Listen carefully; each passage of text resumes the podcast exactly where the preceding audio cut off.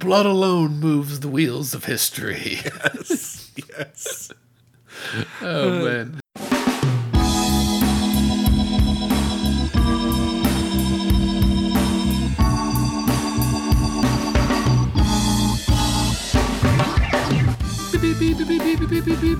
Hello and welcome to Let's Fix This. My name is Andy Moore. I'm one of your hosts. I'm here with Scott Melson, What's up, guys? How are you? your other host. I am your I'm your other host. Every week we totally botch that. Yeah. It's amazing we have more than two listeners. yeah. At it's least true. three. It's true. We do. I met a third. I met the third one this week. He's a Third cool- listener. He's a cool guy. He's a cool guy. Was it your dad? It was not my dad. My dad does not listen to the podcast. I podcast. think my dad does either. I don't. I've not been able to. I think adequately explain to my parents what a podcast is. Oh, my! I think my mom listens on Facebook, and so my dad might hear it in the room. Like they understand it's like a radio show that you can take with you, but neither one of them like It's- do that. It's radio on demand. Do people call it that? And I'm just not aware of it. I don't think so. I so from what I hear from my entrepreneurship professors, the whole on-demand phrase is played out and not widely uh, respected or used anymore in the tech industry. Well, I mean, they would probably know. I would think that's why they get paid the big bucks. Do they? Yes, really? yes, they do. So Maybe so the- not from the university, but in their private ventures, they're Oh, doing okay. okay. I was like, because the bio professors, not so much. Okay, so today we are testing out a new format. Scott has been so gracious to kind of uh, actually prepare in advance a uh, a script for us, or at least an agenda, and that is two steps better than what we usually have, if we have anything at all. So, congratulations, uh, all of our listeners. We might stay on topic this week. Well, you know, there's, th- I think, kind of what prompted me. that There's so much to talk about, and I feel like doing it this way, we may actually get through more information. And I also want to point out, um, many of you, I think, saw that we had a blog post last week. That's going to become a regular theme. So every Friday when we post the pod, by Friday afternoon, I hope. Friday afternoon, Saturday morning, there will be a blog post that will recap kind of what we spoke about on the pod. It'll have links to some articles that we feel like are worth your time to kind of delve into and read more in depth about what's going on in Oklahoma, as well as kind of preview what we think is going to happen in the legislature next week and, you know, tentative topics that we're going to talk about on the pod. So, shall we dive right in? Let's dive in. I know you've got a few things that are kind of outlined for us here. Do you want to go in order? Because things have been developing as we were setting up today to record. We're recording on Thursday, uh, late afternoon, about 4.30. And literally when we sat down at 4 o'clock, they were in JCAB. And by the time I got my laptop started, they were out of JCAB. Yeah, the fastest JCAB meeting in history. Yeah, I think let's just kind of start at the beginning, work our way through, and then we'll finish up with some of the new, kind of the late breaking yeah. developments. That sounds great. The other thing I want to say is that this is really our first episode since session started because last week we did it with the state of the state, and, and that was it. And then at the very end of the week, a few things kind of happened. No, really, it was Monday. It was this week. Yeah. So we knew about it on Friday, and then it really came to fruition on Monday. What Let- a let's what- start there. What a first week it's been. So um, we're gonna start out uh, start out this week with just a few things that we've been reading, things that I think are really worth your time um, to kind of delve into. And as I said, don't try to like you know don't like get in a wreck trying to put this in your phone while we're talking because this is all going to be on the web uh, tomorrow. So first thing um, from Oklahoma Watch. Oklahoma Watch has a great article this week talking about the step up plan. One of the things we're going to dive into later in the pod is what happened with House Bill 1033 why it failed and what that means. 1033 is the step up revenue plan, or part of it anyway. The, they voted on this past Monday and failed. Yes. Actually, well, if we're getting real technical, it didn't fail. It passed. However, it failed to meet the 75% threshold. okay. But it did actually pass the House by a That's- vote of uh, 63 to Not enough. yeah. If you're looking for a, a great kind of long form article that kind of recaps exactly what happened with Step Up on Monday, Oklahoma Watch has that for you. They recap the floor Q and A, they recap the debate and the vote. Um, a lot of great social media posts in there, kind of giving it giving it to you uh, what was going on uh, in real time. Features a Twitter post from our own uh, Andy OKC is uh, featured in the article. I haven't read it yet. That's exciting to hear. Yeah. Look so, at me. So Andy's in there. So that'll that's kind of the first article this week that we thought was really worth your time from Oklahoma Watch. Next is an article from Non-Doc. So this is teachers to lawmakers. What's the better plan? A lot of what happened on Monday is that some lawmakers, Democrats and Republicans, were saying, you know, we need to not vote for this because there are much, much better options. Well, as the week has gone on, a lot of people in public service generally, but especially education, have been all right, so this got voted down, um, but You're saying that you're saying there's a better plan. You know, you're saying there's a chance. Show me what the chance is. And so NonDoc has a great article that is kind of talking about how teachers are feeling about this debate that uh, happened on Monday and the bill ultimately not being signed into law. Sorry, I was reading my tweet on the uh, Wow, look at that! Looking at his own Oh, I- press. I looking said- at his own press on the on the show. I was curious. I, it was about that there was really good debate during the during the debate. Uh, I mean, like both sides were really making good points that were pretty valid and kind of pulling on the heartstrings and even the common sense strings, whatever those are. Probably a cello. That it was making sense as they talked about it, and I think there were a lot of people, maybe not those on the House floor, but a lot of folks that felt in the middle about the debate and felt conflicted. It's one of the better debates that I've seen. Of all the time I've spent uh, glued to my computer trying to get the house screen to unfreeze uh, or the house uh, feed to unfreeze, this was one of the better debates that that we've had in a while. So, if you need more reason to be depressed or you need further convincing that Oklahoma has a problem with revenue and how we manage our money as a state, there is a, an article from the Enid News and Eagle this week. It's, it's really it's really a great paper. The Enid, Enid News and Eagle. Hey, It's a good any- paper. Any of our listeners from Enid, you guys have a great local newspaper. We have some listeners in Enid. We have uh, some big supporters up there. Some uh, Let's Fix This members. Well, I hope they support the Enid News and Eagle as much as they support us. Um, this is a great article that's looking at our infrastructure generally, but bridges specifically. So, as it turns out, Oklahoma is the third worst state in the country for structurally deficient structurally deficient bridges. We're not last, although when you get into when you get into the article, you'll find out that depending on how you measure it, we actually are last.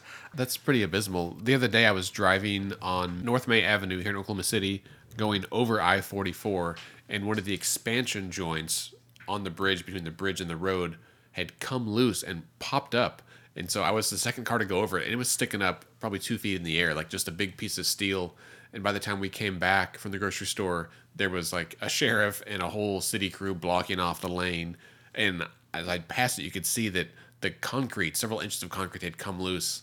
And I was like, that's going to be a several day, like downtime repair for a very busy inter- intersection. And I know that's not the only place in the state that's like that. Yeah, and, and what this article does is it really gets at like what has happened with decades of one underfunding our infrastructure and two one of the things that the legislature has done in the past, including this most recent fiscal year, is borrow money from the highway and transportation budget and use it for other things. Can they do that? They can. Um, I mean, I don't. I don't know whether they can or not, but they do. Because I thought there was that whole eight year plan, and that money was apportioned, which is like money that off the top that goes before it can be appropriated, that goes just to that. I don't know. Can the health department use Ryan White money to Fair enough. make payroll?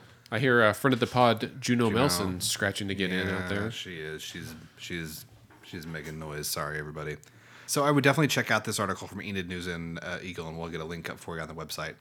I included this next article not because I really wanted to, um, but I just felt like it was a major event in Oklahoma politics this week. And we dedicated a whole episode to it last fall. Yeah, absolutely. And this is um, really this is the resignation of Preston Doerflinger from the health department as interim CEO, as well as his resignation from the governor's cabinet um, due to uh, some problems that he's had in the past with domestic violence that surfaced this week.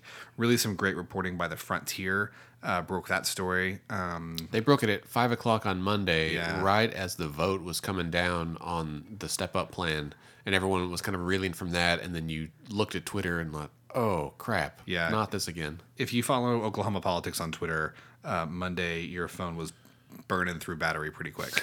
My, seriously, my phone was at twelve percent when I got to class that night. Yeah, right. Like, like uh, it was it, Monday. Monday was a busy day for the uh, for Oklahoma Twitter, um, Oklahoma politics Twitter anyway. And then the last article that I've got up here. Um, this is my this is my feel good article of the week. Got this from one of our friends uh, online, uh, Tres Savage, uh, who's editor in chief at NonDoc, had posted this article he initially did not have the positive feelings about it. I think you can read this article two ways, and you can feel bad about the state of Oklahoma, or you can feel great about it. And I'm choosing, I am choosing Andrew to see that the glass right now in this article is half full. This is an article from the Washington Post uh, that features a group of high school students traveling to Washington, D.C. to spend a week uh, meeting with congressmen, meeting with senators, uh, taking some classes about how politics works, about how government works, seeing the sites. Um, it's kind of a future leaders of America type class. It's Good really, them. It's, I mean, it's honestly, it's kind of like what Let's Fix This would be if it was something that you did like at a club in high school and went to DC. It's like Nice. a week long, a week long Capitol Day at the big Capitol in DC. Are they there this week, or was that in the past? It was last week, I think they were there. Man, because what a week this has been. Uh, yesterday, also with the the shooting down in Florida. I know. Um, man.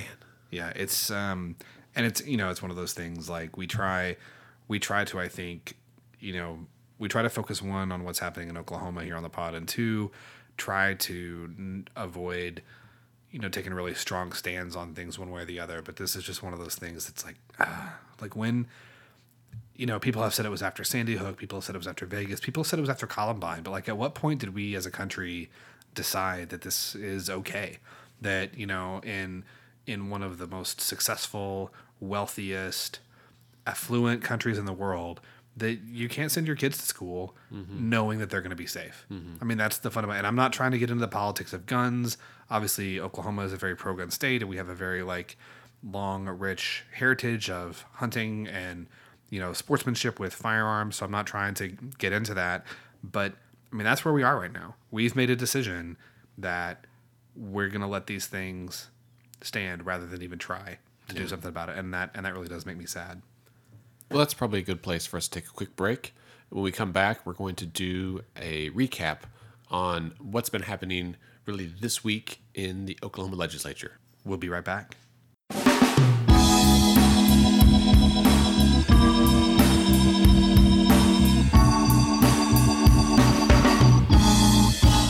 All right, and we're back now with a friend of the pod, Juno Melson. The beautiful puppy is in here with us, so she may uh, choose to participate, at least by tapping around on the floor. Scott did just try to get her to bark, and it didn't work. Yeah, I really need to cut her nails. Solid effort. Hey, don't let her tap dance if she wants to tap dance. Or I think have- she feels pretty. Have someone else cut her nails. Yeah, that's a good idea too. All right. All right, guys. So let's we'll dive right in. We've got our legislative recap here, and again, this is all information that we'll have uh, up on the web for you on a blog post in one in one way or another. So major events in the legislature this week. Obviously, the big the big thing, really the the the chief thing that had happened right up until we started the podcast today was the failure to pass the Step Up Plan, House Bill 1033 XX. Uh, the XX designation on the bill uh, delineates that this was a bill that was part of the second extraordinary session, not regular session. So remember, we're actually running a concurrent legislative session right now. We have the second extraordinary session of 2017 that's still trying to wrap up the budget for fiscal year 17 18. And then we've got the regular session, which gavelled in last week as well. 1033 was a bill brought up as part of the special session, and it failed on Monday. In addition to that, after the failure of 1033 um, have been new budget proposals from the uh, majority party um, that are dealing with cuts so they're proposing i think it's 40 million in cuts Yeah, it's like a 0.66 percent. Yeah, it's cut across the board.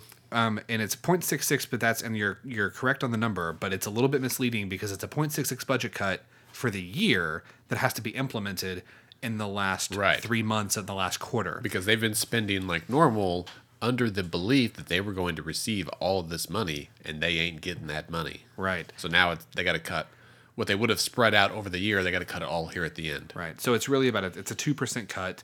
Um, and it's effectively it's a two percent cut when you when you kind of I guess reverse amortize it and squeeze it all into the last three months. Um, these are cuts that are across the board, so no agency is being held harmless. So these cuts are coming to healthcare, education, transportation, legislative affairs. Every every government department is going to see a cut at this level. Other major events that have happened this week, we're going to get into this in detail in our last segment. But st- just today at 2 o'clock, the Democratic caucus had a press conference. Uh, interestingly, they are endorsing the budget plan that has been proposed by State Auditor and Inspector Gary Jones, Right. who is also running for governor. We're going to get into the details about what that proposal entails in our last segment. In our last segment, but that's kind of the other major event I would say of the week that just happened today. Right. Yeah. I mean, and Thursday is traditionally kind of the end of the legislative week, which is why we record on Thursdays because hopefully most all the drama has washed itself of the Capitol during the week. The thing that's another thing that's interesting about this that uh, Gary Jones put out his plan. He's had a couple of plans, I think, in the last. He had one last year. I don't remember if this one looks like that one or not. I think it's a little bit different. Uh, but he and the recently, we'll say ousted, recently departed Preston Doerflinger from the health department certainly sparred in recent months, um, kind of about their own uh, personal conduct. And Gary Jones was implicating former AG Scott Pruitt, Yes. who is now the director of the EPA in Washington. For That- more information about that, you can go to last week's blog post and see exactly what uh, Gary Jones has to say about EPA administrator. Oh, sweet! I forgot you put that in there. Great. I'll I'll quit talking about it then, and people can just read that. Um, the, I just gave you all an errand, listeners. Um, so, but that really, it's like all these things are tied together, right? All these strings are connected to the same ball of mess in, in the middle. Yeah, absolutely. Did you want to mention the debate? Yeah, so floor debate this week. Now, this is admittedly not everybody's going to get into this, but if you are if you're a student of politics and you really want to see some like really Even a casual observer. even if you want to see just some good like West Wing style like great floor debate, um, go back and watch the video from the floor debate for 1033, and in particular, um, watch Scott Inman's debate against the measure, Democrat from Midwest City, formerly the Democratic Minority Leader and gubernatorial candidate, now just Representative Inman Just a guy. just just a guy. Um, in favor of the measure, uh, Representative Leslie Osborn from Mustang had a passionate and fiery and honestly, I mean, just a truly outstanding debate. Um, outlining why she was supporting state uh, House Bill 1033. So I would definitely watch the two of them. Emily Virgin's debate I found particularly poignant as well. I'm trying to think, were there any others that Speaker McCall debated in favor of it, and that was his first time to debate as uh, as speaker. In my personal opinion, he's not a good debater. Yeah, I'm trying to think how can I phrase this. It's probably it is worth watching uh, Speaker McCall debate only because it's such a rare thing. I don't know that it's worth watching because of his rhetorical skill. Politics aside, it was a bad debate. Like just the style, and, and that doesn't make him a bad legislator. No, that alone. no. Um, Lord help me, should I ever have a position where I have to debate on the floor? I'm sure I would be made fun of. And, Yeah. and rightly so. Yeah, I'm I'm not here I'm not here to say that I am a particularly good debater. I've never debated on the floor of the House of Representatives, but um, it is just interesting when you have you know when you have Emily Virgin and her just in, you know very skillful, passionate debate, followed by Leslie Osborn and her just skillful and impassioned debate, followed by Scott Inman. Whatever else you can say about Representative Inman and his kind of leadership style or legislative style is one of he's one of the best speakers. So both he and Emily are both attorneys, which Um, yeah. probably helps. But Les- to have to have that followed by Speaker McCall was kind of a letdown. yeah, it was. Um, maybe he listens to the podcast at home, makes fun of us. I would feel okay about that. Uh, Speaker McCall, if you do listen, please know that you are invited to come on. Yes, anytime. and we We would we would welcome the opportunity to have you on the pod. you can happily point out in person how many times we say um Absolutely, um, or absolutely. absolutely. All right, so that's probably enough for floor debate. Uh, floor debate, floor debate. A um, couple other things. These are just stuff I thought was interesting this week. So the Judiciary Committee, House Judiciary Committee, met on Wednesday, I believe, and they passed uh, by a vote of thirteen to six House Bill twenty six thirty two. House Bill 2632 is a law that would kind of expand uh, the stand your ground statute to include houses of worship. Um, so, you know, the stand your ground law is the idea that if someone is, uh, you know, approaching you like in your house, right? Someone comes in your house and you feel threatened, you can shoot them. And if you shoot them and kill them in your house, um, you It's not it's, manslaughter. it's not manslaughter. It's not murder. Like you were standing your ground, and that's your right. So this, as I understand it, this bill would extend that protection to houses of worship. Because is it your home and your workplace now? Like, because there was that one pharmacist that this was his defense. Yeah, but he he was in lost. jail. Okay, well, that didn't work out so well. Then He's he's- I retract my he, idea. He tried. I think it's just your. I think in Oklahoma it's just your house because like Florida has a stand your ground law. Like this was the whole. This was the whole issue with um, Trayvon Martin in Florida, Mm, right. um, was that Florida's stand your ground law basically lets you do it anytime. I think I think Whatever your ground might be, you Right. can stand that. Well, and so the problem that a lot of legislatures had um, with the House Bill 2632 is that it would make Oklahoma's statute look a lot more like Florida's. So it it it it expands the stand your ground protection to houses of worship, but it doesn't define what a house of worship is. Now, I have not read the legislative language, and the reason is because I'm not a lawyer, so I can't read this and try to, you know, envision how this might play out in a court. However, several members of the House Judiciary Committee are lawyers, notably Representative Collin Walke uh, and Representative Emily Virgin, and they had some major, major problems with the way the language is written in 2632. They're alleging that essentially the bill is crafted in such a way that would allow a house of worship to be defined as essentially anywhere, so that this would make stand your ground legal in Oklahoma virtually at any location because the person who's trying to use the law to protect them from being charged could say, oh, well, for me, sitting in the park is the way that I worship God. Or for me, I worship God going to the movies. Or for me, I worship God by doing all these other things. And so by failing to define a house of worship, it opens up the opportunity for this to come up in court and someone use this law as a justification to stand their ground essentially anywhere. Right. Yeah, that sounds like a bad idea, just off the cuff. That's the that's the kind of the view from thirty thousand feet about what happened in the legislature this week. What do you th- what do you think this all means? And I guess you know that's honest, as I asked that it's a hard question to answer because we've had some new developments today. Yeah, so, I think um, it's bad news bears for our state because we needed that money. And honestly, had 1033 passed, we still needed more money. It was not, it was enough to like stop the bleeding, but it wasn't really a healing bill, right? It Yeah. would kind of, it, yes, it would provide for a teacher pay raise, but it wouldn't give us enough to like actually invest in education. It doesn't, it just like, it bumps up one thing while ignoring everything else, and that is disappointing. I think, and I, the problem is that we've consistently cut almost everything in our state government over and over for about ten years, and we're certainly not going to make that money up overnight. That would be a hefty pay raise or a hefty tax raise on everybody. But I think there's some things we could do to make it better that are reasonable. You know, one of the things that struck me is during the debate, during the debate in uh, JCAB about uh, 1033 before it came to the floor, uh, Representative Virgin was debating against the measure, uh, and Chairman Wallace, who's the chairman of the House Joint Committee on Appropriation and Budget, um, made the point because Representative Virgin was saying, you know, this bill, House Bill 1033, really would not do anywhere near enough to address even the budget shortage that we face in fiscal year 17. It would bring in $781 million in fiscal year 18 19, but it wouldn't bring in nearly enough to fix the budget shortage we faced in 17 18.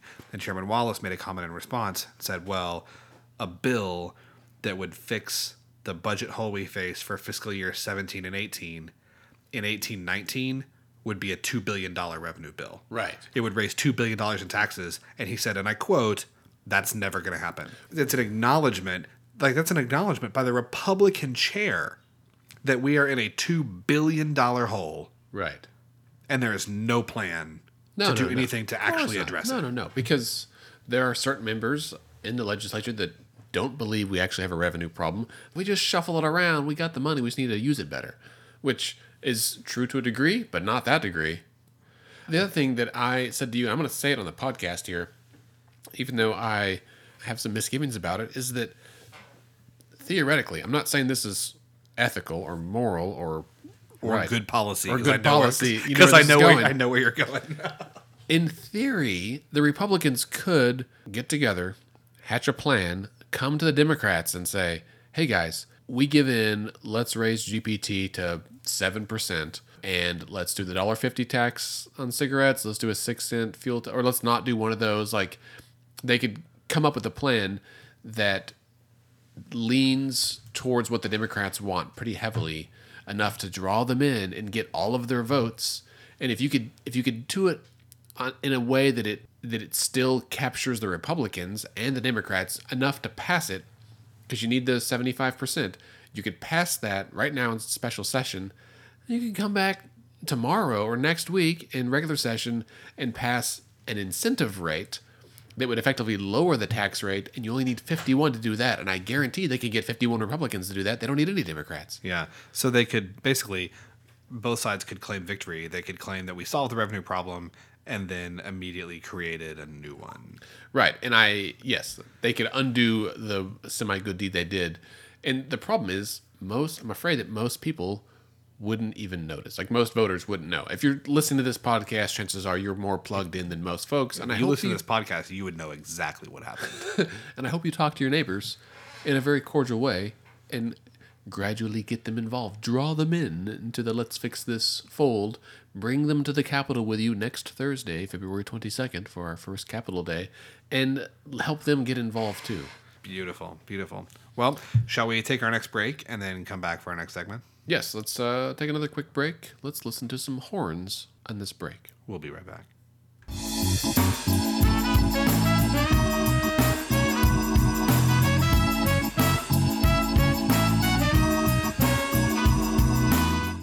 Okay, we're back with segment three of Let's Pod This, which Scott has entitled, uh, Can We Have the Bill, Please?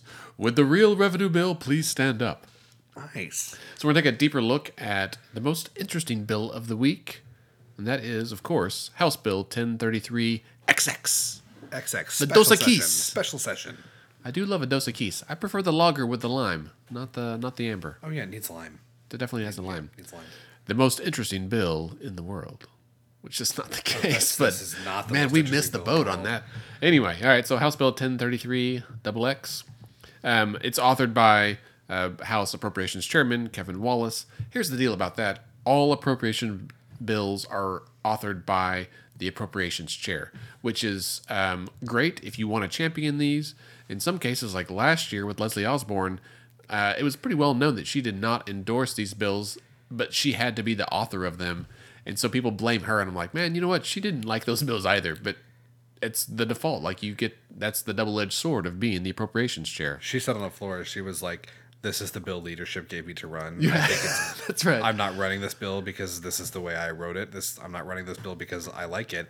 I'm running this because this I is have what to, the speaker told me I had to do. Speaking of Leslie Osborn, I believe she will be speaking to our group next week at uh, our first Capitol Day. God bless her. She's fantastic. Yeah, I'm hoping to have her and uh, Trait Thompson, who is the uh, um, Solid. Solid. Yeah, he's the uh, uh, director of the restoration project. I figured since we're going to be in the building, there's lots of new stuff. He should come tell us about it. Delightful. Good friend of the pod. Hi, Trait.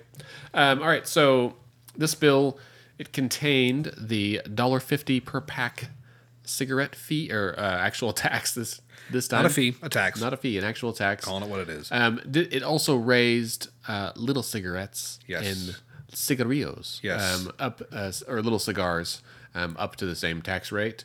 It included a six cent per gallon tax increase on gasoline and diesel, um, and and increase the gross production tax um, on from two to four percent on for all, wells, wells existing in future. for the first 36 months and thereafter they go to 7% 7% as it is the case now and um, it did not include an income tax increase that was in a separate bill Right. which they didn't even run right Right. They didn't need it so. Yeah, we'll get into that too.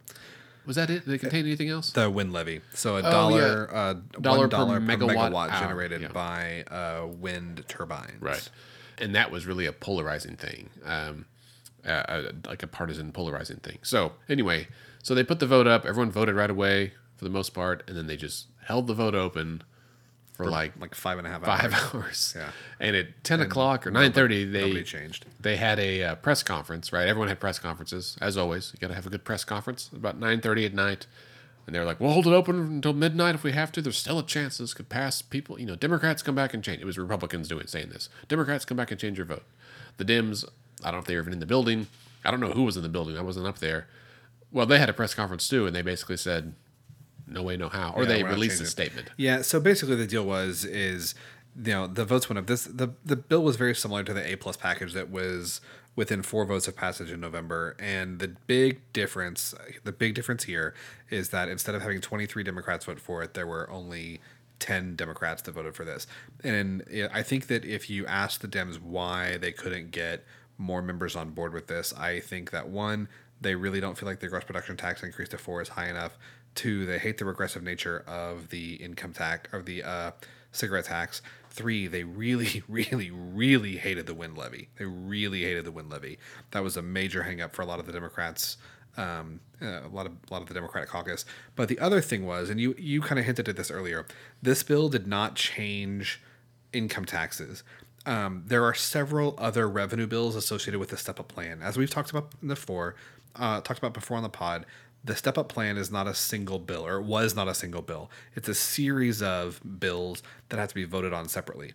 House leadership made very, very clear that if 1033, which is the main revenue package, bringing in like 500 and like 550 million dollars next year, mm-hmm. if that did not pass, they were not going to bring up any other revenue yeah, measures. Said, this is the last it. There's no more options. Nothing better.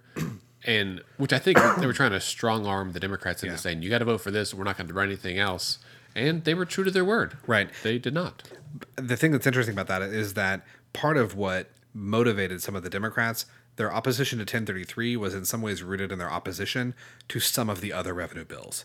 So, one of the mm-hmm. other revenue bills, um, well, there were three other revenue bills that capped um, deductions taken by specific industries. So, it capped a deduction taken by coal, a deduction taken by railroad industries, and a third bill that capped the deduction that can be taken by renewables. And that one in particular really raised the hackles of a lot of Democrats because it amounts to a, pre- a pretty huge tax increase on the renewable energy industry. The other thing is that the income tax bill, which is a separate bill, while it would have restored the income earned income tax credit, which many Democrats support, it also would have lowered the standard deduction. Now, this is getting a little bit esoteric, or I, shouldn't say esoteric, it's getting a little bit in the weeds in terms of policy. But one of the things Step Up was designed to do was give teachers a $5,000 pay raise. That's one of their stated purposes in raising all this money. Teachers still, however, would not be in you know the top income tax brackets in Oklahoma. Probably most teachers are in families who do not itemize their deductions. So they take the standard deduction when they file their state taxes. So one of the points of opposition for many Democrats was, okay, sure, you're raising their salary by $5,000, but you're paying for it by lowering the standard deduction. So you're raising their salary, you're giving them a raise, right. but at the same time, you're raising their taxes. So I think part of the opposition to 1033 was that many Democrats they didn't want to vote for 1033 and then be in a position where they felt like they needed to vote for these income tax changes because they felt like it's not robbing Peter to pay Paul, but basically giving Paul some money and then later telling him to give it back. Right. So I think I want to I want to touch on Ben Felder's tweet right now based on that. Um, so Ben Felder, reporter with uh, the Oklahoman, um, and uh, good guy, good friend. He had tweeted this morning, pretty early at 3:49 this morning, um, a, a, series of tweets, uh, about five tweets. I'm going to read them here because they're they're tweets, they're short, that highlights this issue. And he said, uh, he started by saying, I thought it was a win for Oklahoma City when there were plenty of Uber drivers for my 3 a.m. departure from the airport this morning. Not so much when my driver turned out to be a teacher, putting in a shift before classes start. My driver teaches in Oklahoma City, said he's been driving for about four days a week this year on top of teaching. He had a stack of papers that he grades in between trips. He said this week's budget failure was disappointing, but, quote, I also realized my raise was going to be paid for on the back on my back and by the families of my students. And the driver goes on to say, honestly, I worry a pay raise will be the last investment we see for years in education. I bet they raise and the pay and then wash their hands of further investment in public school funding, my driver said. Hey, a pay raise would help. I wouldn't drive Uber as much, and that would be great, but it just feels like education is not valued here at least not for my kids. It was just a really sad, uh, sad series of tweets. And I mean, what are the odds that you leave at four o'clock in the morning and um, and um, you get a teacher that's driving Uber. That just seems In, O- in Oklahoma, apparently pretty good. yeah. But I mean, you know, I don't think even in most places you'd expect that that someone gets up that early to. I had a teacher in elementary school that delivered newspapers. Um, Sure, sure. He and his wife are both teachers, and that was years ago. Um, but still, that's that's a lot of hard work. No, it really is. And I mean, it just, on top of the really hard work of being a teacher. And so, you know, I, I think I have kind of mixed feelings about how this all went down. You know, you and I were texting and tweeting during this whole debate. And, you know, the thing is, I honestly, I honestly can't disagree. I can't disagree with any of the arguments that Dem has made about why more of them wouldn't support the bill. I also really wish it had passed. you know, Yeah. like I have a hard time feeling like the state is in a better situation now that this didn't pass. Um, you know, there's some developments today that we're about to get into that maybe there's some some hope for the future. Um, but it's just so frustrating that like we keep like we keep doing like we're, we did this to ourselves. You know, like the money's there. There's no reason that we're in this dire fiscal circumstance as a state, except that there's there's not the political will or the political courage to get us out of it, which just just makes me sad on a daily basis. Yeah. Um. So anyway, it's, I, mean, I understand why people voted both ways.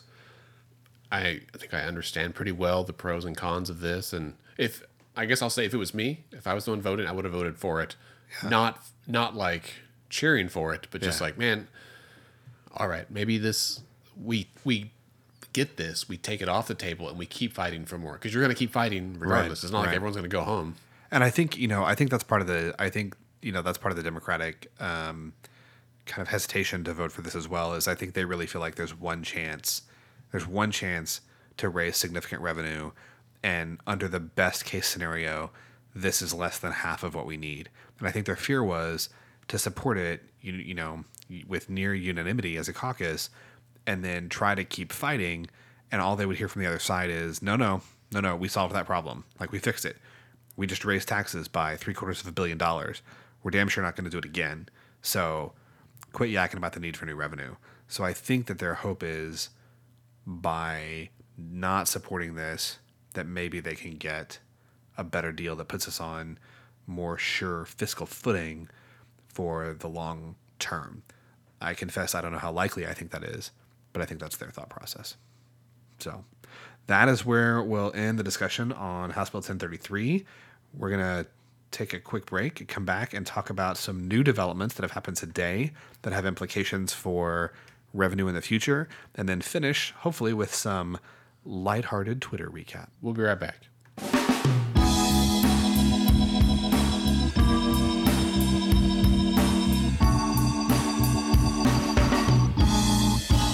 All right, guys, we're back. Got our last segment for you this week. Uh, it's a new segment we call Last Call. It's going to be kind of a roundup. Might change from week to week. May have an interview. May have a discussion of an issue that's you know kind of related to Oklahoma politics, but not about a particular bill or particular vote. Um, may just you know maybe a game. May have a guest. Lightning round of predictions. We'll just kind of see. But it's uh, you know it's the last call. You never know what you're going to get. This week we have some late breaking developments. So House Democrats had a press conference today at 2 p.m. where they uh, appeared with State Auditor Inspector Gary Jones, who is running for governor, and endorsed uh, Mr. Jones's uh, budget plan. It's really got three main components. So it would increase gross production taxes to 5%. From two where they sit now.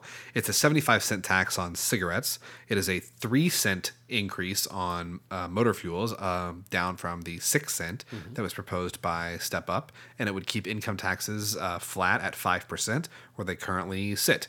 Andy, uh, thoughts on this proposal from the Dems and Gary Jones? it was certainly unexpected. I think this is a partnership or an agreement or a alignment that we didn't expect to see. Um, and I think, I guess my hunch is that the Dems feel like it is it is less good, but also less bad. I don't, and I don't know if that's how to really assess that. I mean, I think you're right. Like, so looking at this, you're like, I mean, I mean, my first thought was kind of like, what, like, what, what, why, what, why? Um, you know, I think things that they probably like about it are the five percent tax on GPT. You know, most it's no secret most of the Dems want seven. Um, so certainly five is closer to seven than four, and they've been pushing hard for five percent in negotiations for months now. Um, the cigarette tax is a little confusing to me. You know, I understand Democratic opposition to the cigarette tax. It's kind of regressive by its nature.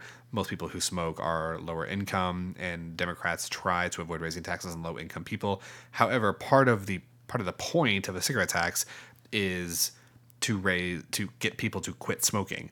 And there's you know pretty significant data that shows that you need a dollar per pack or more to really influence smoking cessation behavior. So 75 cents a pack is probably not going to do nearly as much as a dollar 50 to change smoking rates in oklahoma um, which is you know as a doctor and a person i think that that's i think that's i think that's not very good policy.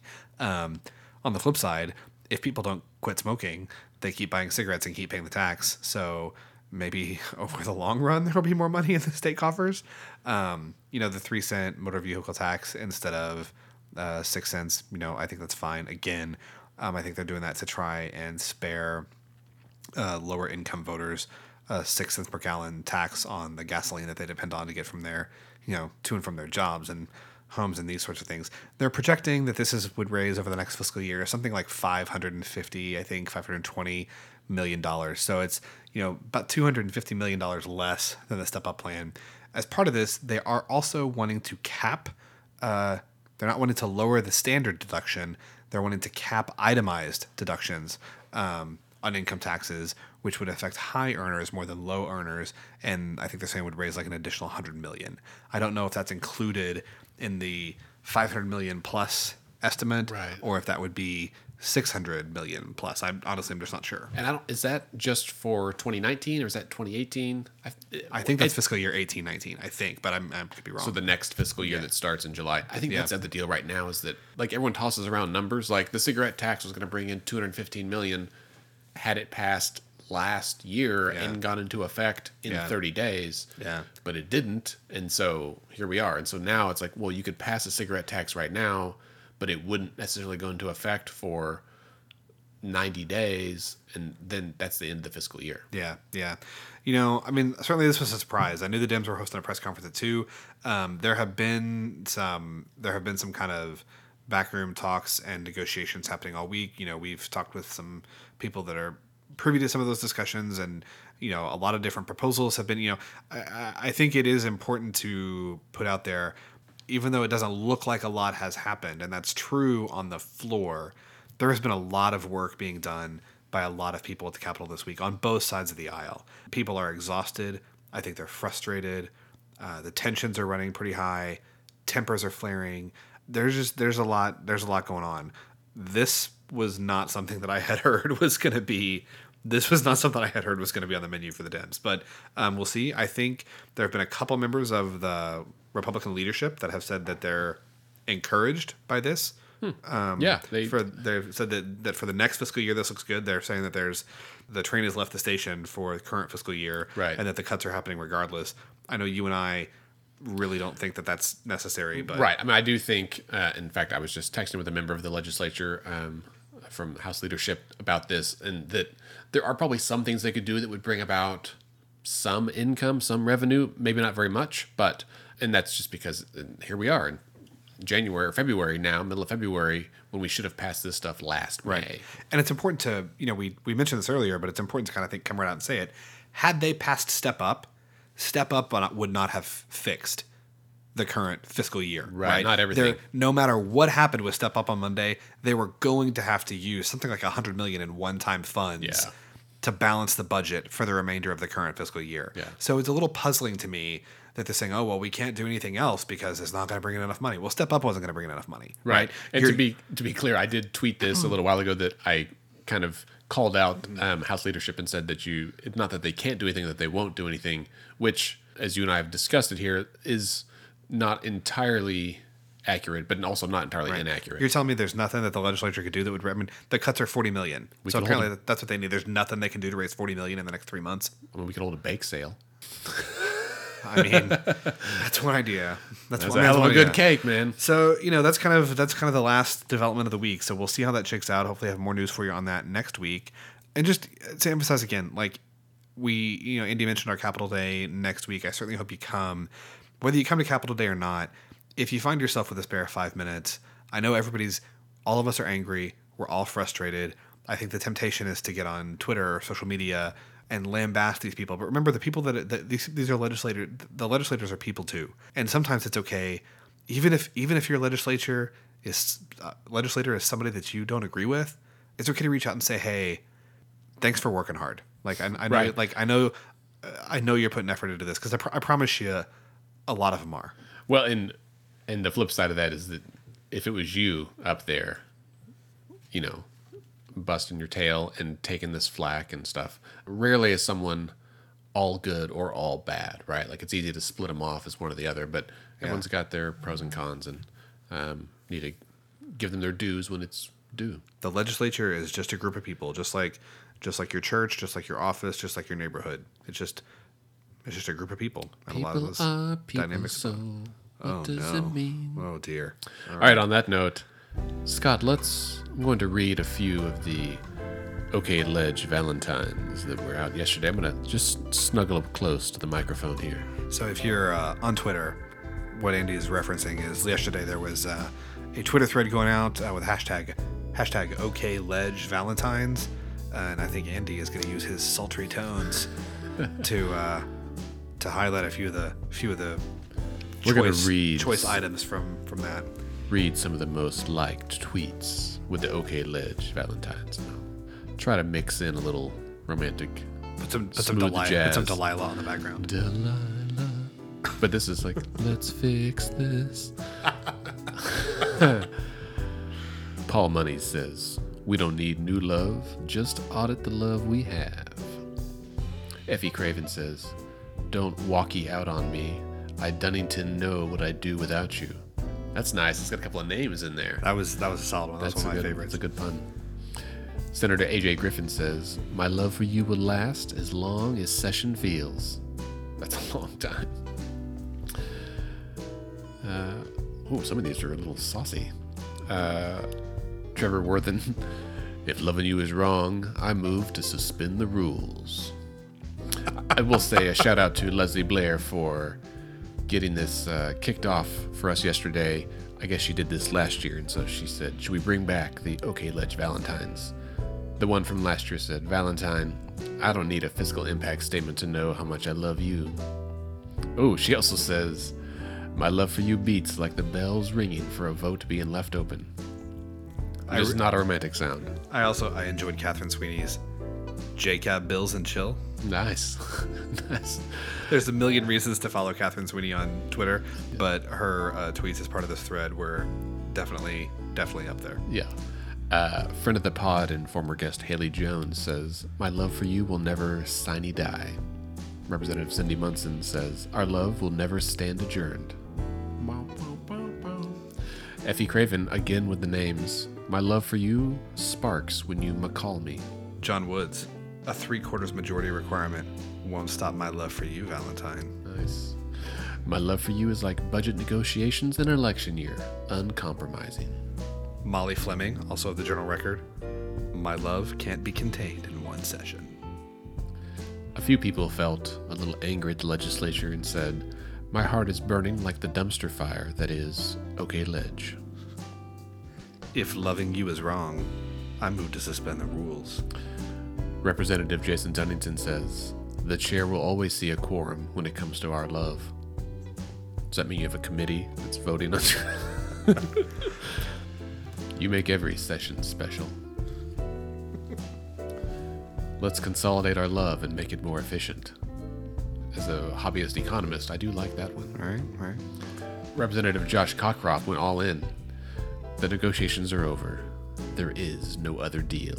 There is no better deal. I'm stepping up and loving you. If that doesn't work, I'll have to cut you. Uh, That sounds aggressive at the Yeah, end. I didn't see that. I should have read the whole thing first.